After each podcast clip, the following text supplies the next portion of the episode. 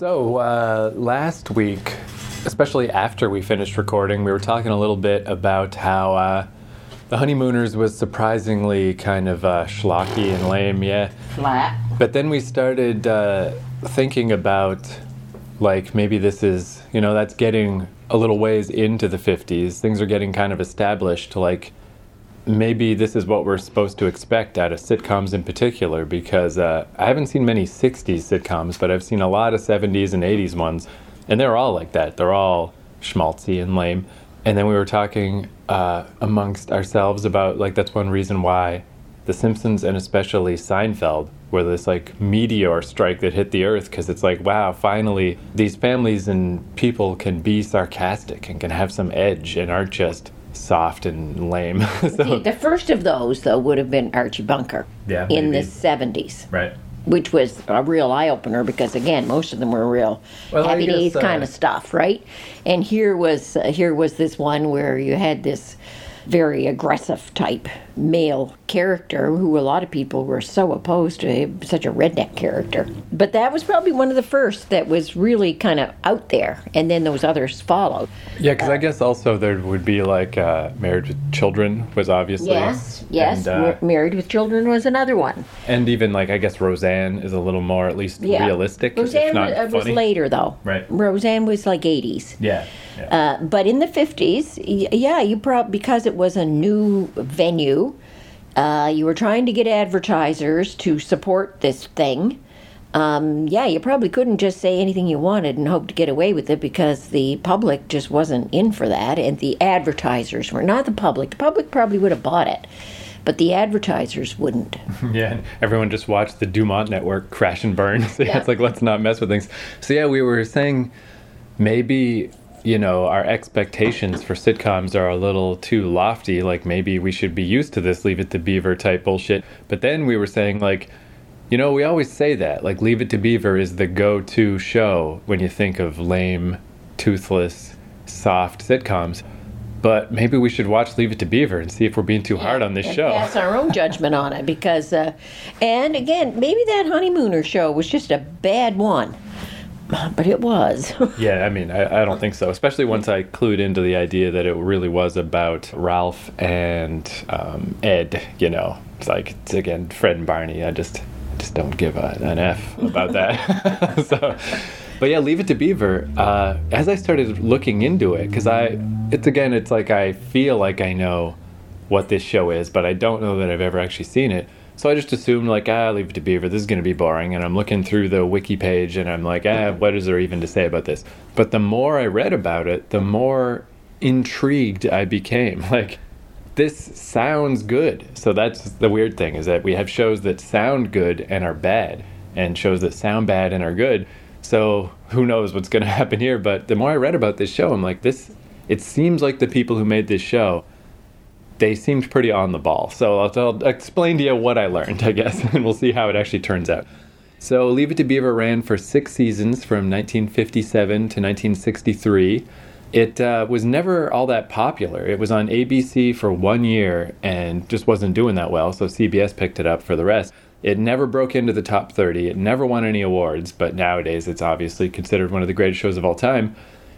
But what it did do, all this stuff that was neat and weird, it was the first show told from the child's point of view. You know, it wasn't the the parents were there, but it wasn't about the parents. Where usually, if there's kids on these shows, the kids are just you know side Yeah. characters or whatever. Uh, one little neat thing that I'm glad I researched a little before we watched is I I found the first episode, but we're actually going to watch the second episode because the first episode is not the first episode. They had to swap them because the intended first episode showed a toilet tank and it was the first TV show to ever show a toilet and it took them an extra week to convince the censors that it was okay that they yeah. And apparently it like the bathroom shows up a lot in this show but just in ways of like you know beaver will go lock himself in the bathroom because he's upset with his parents and they're like you come out of there.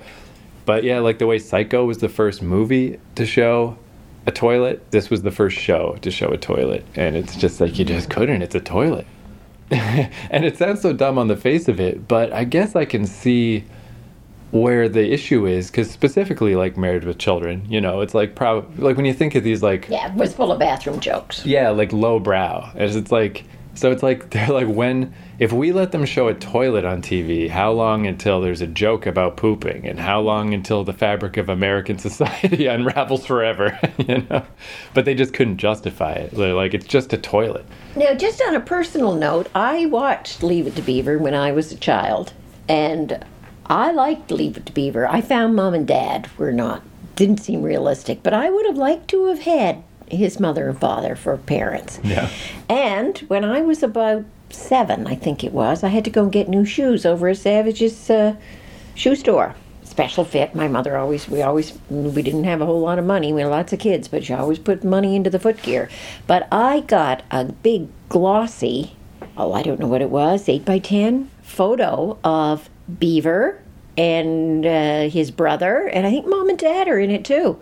Nice big glossy photo of them for getting shoes at Savage's shoe store. So there.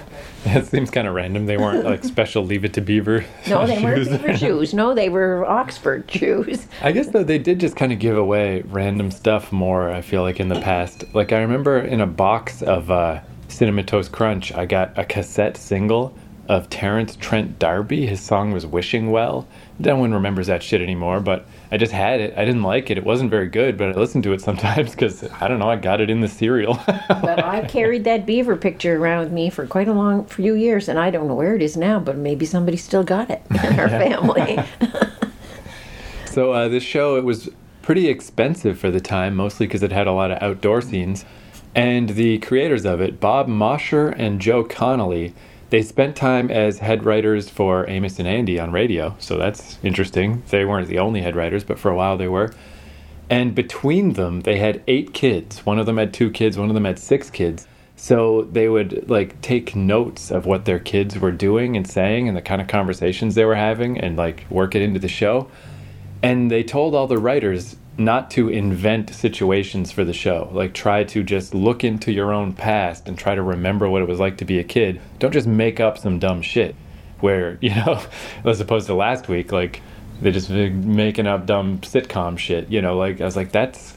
These people sound like they had a good idea and a good, like, writerly sense of what is good as opposed to what sucks. So, I mean, we'll see how it turns out. But, uh, I was pretty impressed by that. And there was it makes me think of this show that this show called Freaks and Geeks that only ran for one season in 1999. It wasn't popular and it got canceled, but everyone in it is famous now. Seth Rogen was in it, just everyone. You would recognize everyone from the show, but at the time it was not popular. But they did the same thing. Like they tried really hard to make it what it was really like to be in high school. Like they before they wrote the season, they sat down all the writers and were like, just tell me what high school was like for you. And brrr, millions of episodes of all the trauma and horrible things that happened. So it's interesting that decades before, Leave It to Beaver had that same philosophy of like, don't just make up shit. Everyone can feel it when you make up shit. Like, go find the real thing that happened to you. And in like Leave It to Beaver's case, just even just dumb shit like, uh, you know, you got to wear a hat during the school recital because the kid tried to give himself a haircut or whatever. You know, like the one of the writer's kids did that, so they made it into an episode, stuff like that. And this especially intrigued me. There's this.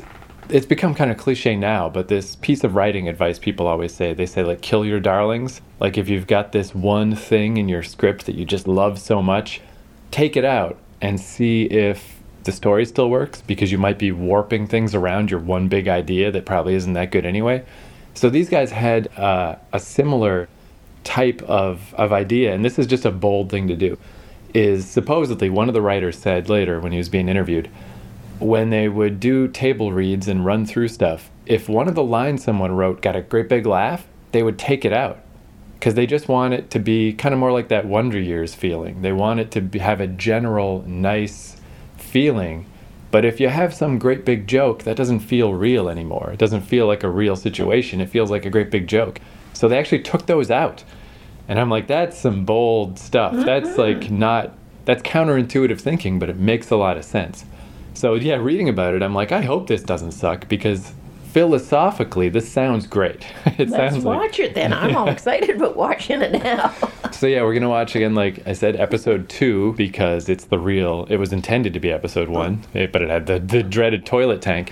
And then if we're feeling it, uh, the same way that I Love Lucy had the pilot episode. That's the good thing about these really famous shows is there's stuff like that available. So I also have a pilot episode of Leave It to Beaver where all the actors are different. So if we're interested, we could check that out just to see what Leave It to Beaver is like without the go check it Beav, without Wally and the Beav. I think we should check out both of them. Yeah. Oh, and that was one of the original titles they pitched was Wally and the Beaver. But uh, one of the early sponsors was like, "Can we change that name? Because people are going to think that's a nature show." Which it is a weird name. I don't know why they call this kid the Beaver. Children and adults look at the world through different eyes. When you're young, a policeman stands 10 feet tall. Oh, hold on just a sec. Let me just pause this for a sec because uh, stuff that I'm remembering I read, but I just didn't write in my notes. How these two kids got cast is interesting. So, the kid who plays the Beaver, he uh, he had to come back like three or four times for different auditions, but he showed up one time with his little Cub Scout uniform on, and he was just like anxious to go. He's like, "Can I just can we hurry up because I want to go to my Cub Scout meeting?" And that's what like won them over is like he really is just Americana 1950s kid, not putting on airs or anything. And it's doubly so with his brother. His brother never intended to be an actor, was only there because his friend was auditioning. And it's like you hear that story sometimes of just like the guy who never intended to even Yeah. be in the show. He, he was, I guess, like he just kind of stood out. He was always like combing his hair, preening himself a lot, and, and they were just like, "Who's that kid?" And yeah, they ended up hiring him. So it's just interesting. That's how they got hired. The first time you fall in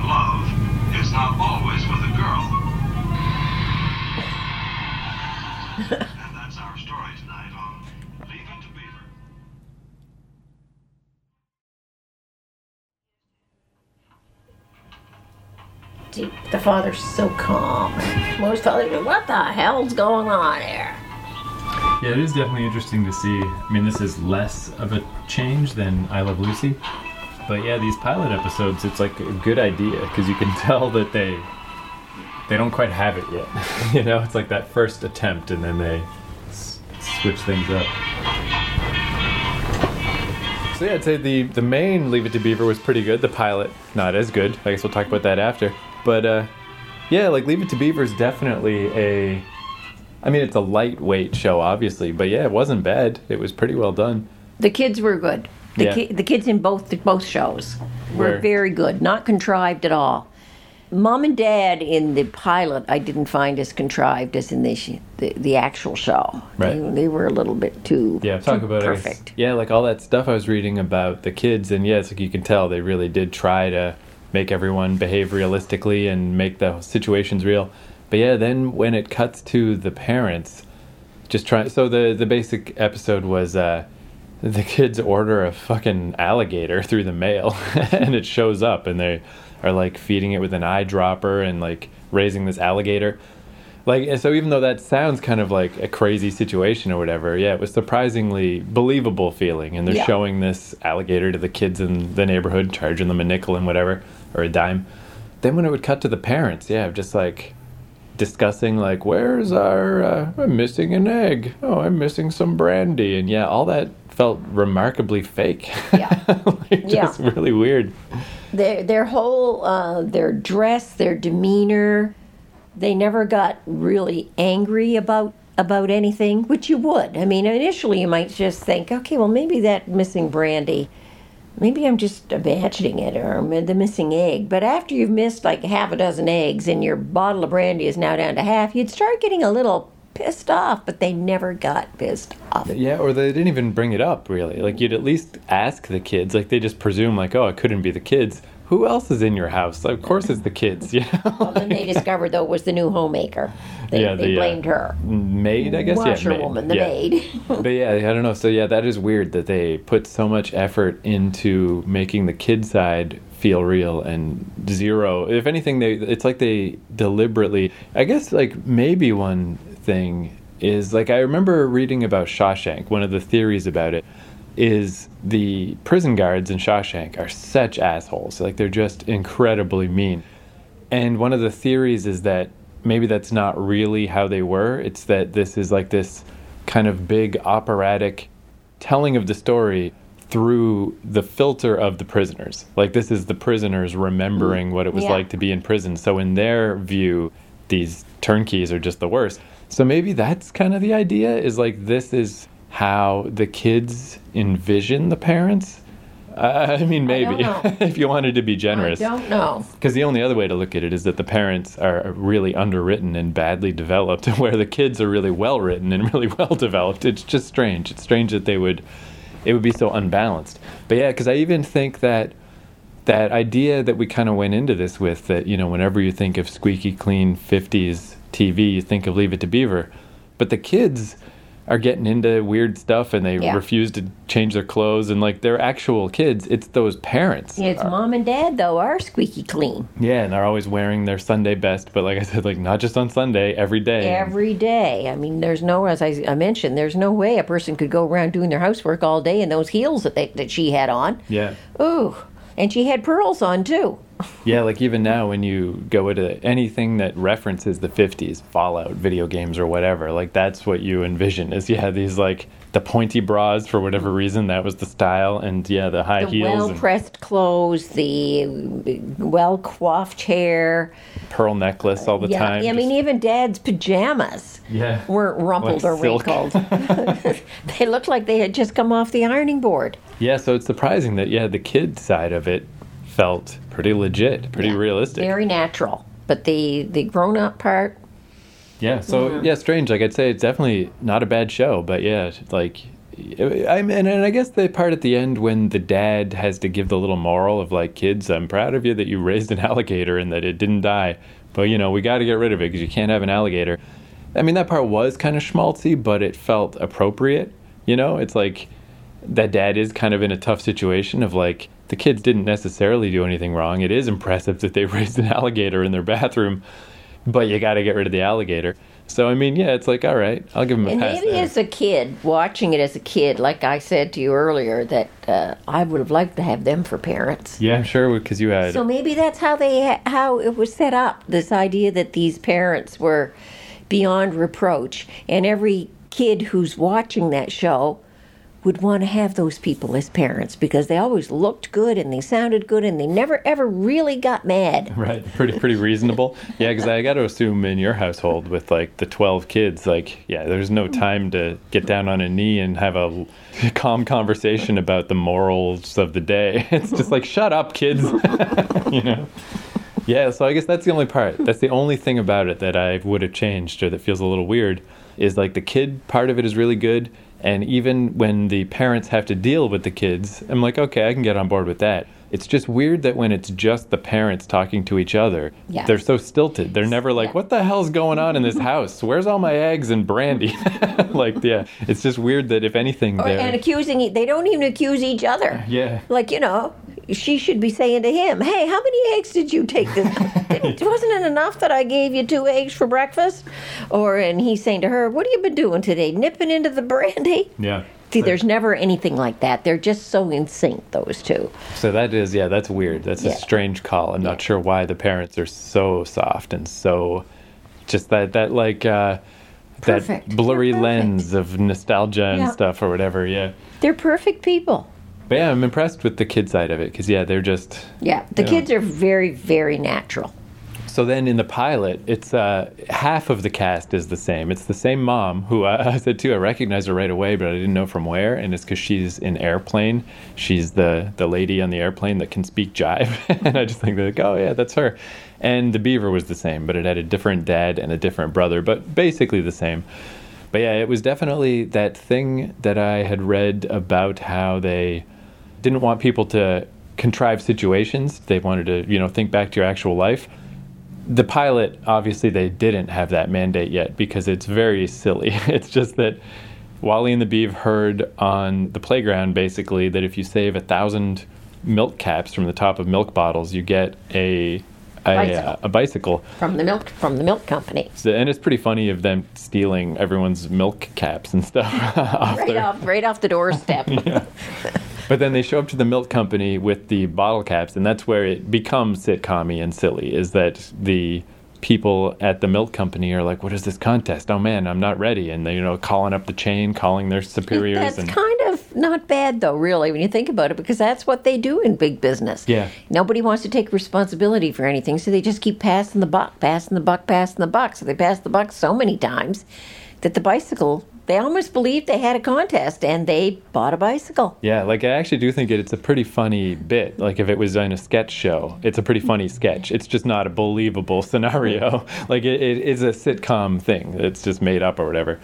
Uh, but yeah, and then very similar of just like instead of boys, you can't have the alligator. Now it's like boys, you didn't really earn that bike, and you got to give it back and whatever. But But when you hear the real story about why they believed there was a contest anyway, that's really believable. Oh, yeah, here are these two older punky type boys who have a who have a b- bicycles themselves, and Beaver's hanging around, and he they're they're annoyed with him. They want him to go away, so they tell him about this contest, and so he goes home, tells his brother about it, start saving the caps because he wants a bike. Isn't that weird too? Yeah, it's so weird that the parents talk so stilted and so fake and phony in both iterations. Because yeah, the kids are the opposite. Where the kid is like, "Yeah, that Beaver Cleaver, that kid's a creep. I'd made up some stuff and he just believed me. What is he stupid?" like, yeah, it's surprising how how Yeah. realistic that was. Kids are very the kids are very all the kids very natural. Even the kids that are watching in the alligator show, who they come and they're paying their nickel or their dime or whatever to see it, and you know, and when he's Beaver starts telling him that these thing is soft, the kids are. And you see this one little girl, and she just kind of flinches, and it's Man, I remember just as far as stuff like that, which is, I guess, this is a good sign that they did do a good job with the kids because it makes me think of real things that happened to me. Where there's always like kids making up stuff. Like in this case, it would have been like, hey, we got an alligator at home. And you'd be like, no, you don't. And then you go there and they really do. Whenever kids on the playground would just make up shit, I just, I never bothered calling them on it because I'm like, whatever. If you want to make up shit and pretend that I believe it, like, whatever. I don't care, kid. Tell me whatever you want. But where I finally had had enough is this kid Jerry I knew told me he had a Nintendo game that had a hundred games on the one cartridge. And I was like, that's I've finally had enough. This kid's always making up fake shit. You do not have a Nintendo game with a hundred games in it. That's fucking nonsense. You you stop lying about this shit. So he's like, well, all right then, I'll show you. And I was like, okay, I didn't expect that. He's calling my bluff. So I went to this kid's house for the first time ever. He lived uh, up by where Dan used to live, up by McPherson. And what it was is it was like this Chinese bootleg Nintendo game because we got the Nintendo in like late 1985, early 1986, but it actually came out in Japan in 1983. And those 1983 games were very crappy and very small. They're more like an Atari game. So you actually could fit a hundred really early Nintendo games on one cartridge. And it was a real thing. And I was like, Jerry, I'm sorry. I'm sorry that I doubted your 100 games because here it is. But I would have bet a zillion dollars that kid was lying about that. so, Uh, this just came to me now. There's something that these kids reminded me of, and how they how natural they acted. There was uh, to be earlier than that the Happy Gang that were on in movies. oh, yeah, like uh, Alfalfa. and all Alfalfa kids? Oh, and uh, the little fat guy The, and the Little Rascals? Yeah, what they were called? yeah. And you know what? Those those kids in this act very like that, very natural, and and always kind of getting caught up in little pranks that they weren't necessarily the creators of them, but they were always caught up in them.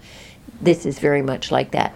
The kids were excellent in this. Yeah, and it's nice too because like yeah, they're kind of getting into weird stuff and doing weird crap, but it's not obnoxious. It's not like Dennis the Menace with his like cuz that never struck me as realistic either. This kid who's always bothering Mr. Wilson and shooting out windows with his his like you know slingshot and stuff. Like most kids aren't that much of a problem unless they have actual emotional Well, problems. now, in fairness to Dennis the Menace, mm-hmm. maybe we ought to at some time Yeah, watch a TV version of Dennis the Menace because this was surprisingly. That's a good point. Like I, I am misremembering the beaver. Maybe I'm also misremembering Dennis the Menace. Yeah.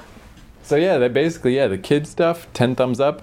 But yeah, the parents, Ward and June, relax a little bit, Yeah. you automatons. You're weirdos. you don't, you don't feel real at all. So yeah, I don't know. The prevailing, maybe that's the thing. It's just that these shows are getting to the point that they're so old that no one actually remembers what they were really like anymore. And people have this concept um, that is not true because you're not watching it anymore. Yeah. Like, as my vision, uh, uh, uh, Ward and June, yeah, they were exactly like I thought they would be. But the kids themselves, the action, no, I got to say, they, they were well done, and the situations were well done. The little antics that were happening uh, were very believable. Some kid get by right into that, Yeah. and his brother buy right into it too. Now, the thing that I find is odd, my God, why wouldn't those parents buy those children a bicycle Yeah. at some point in time? You yeah, I can see the pet thing in the actual pilot where it's like, uh, yeah, like we're not ready to have an animal yet, but in Yeah, the you're not responsible for your room and you're not responsible for this so no you can't have a pet but a bicycle yeah, especially that older boy come on he's about 12 or 13 years old yeah, they had. Uh, I don't know. The philosophy of the parents was, yeah, like even weirder in that pre-show. It was called "It's a Small World" too. It wasn't called "Leave It to Beaver." Yeah, because they not only, for whatever reason, the dad wouldn't buy them a bicycle, but then he also had this lofty philosophy of like, you know, we shouldn't interrupt the world of children, for it is their own world, and we cannot. uh, Blah, blah, blah. it's like, get out of here, recast him, stop it.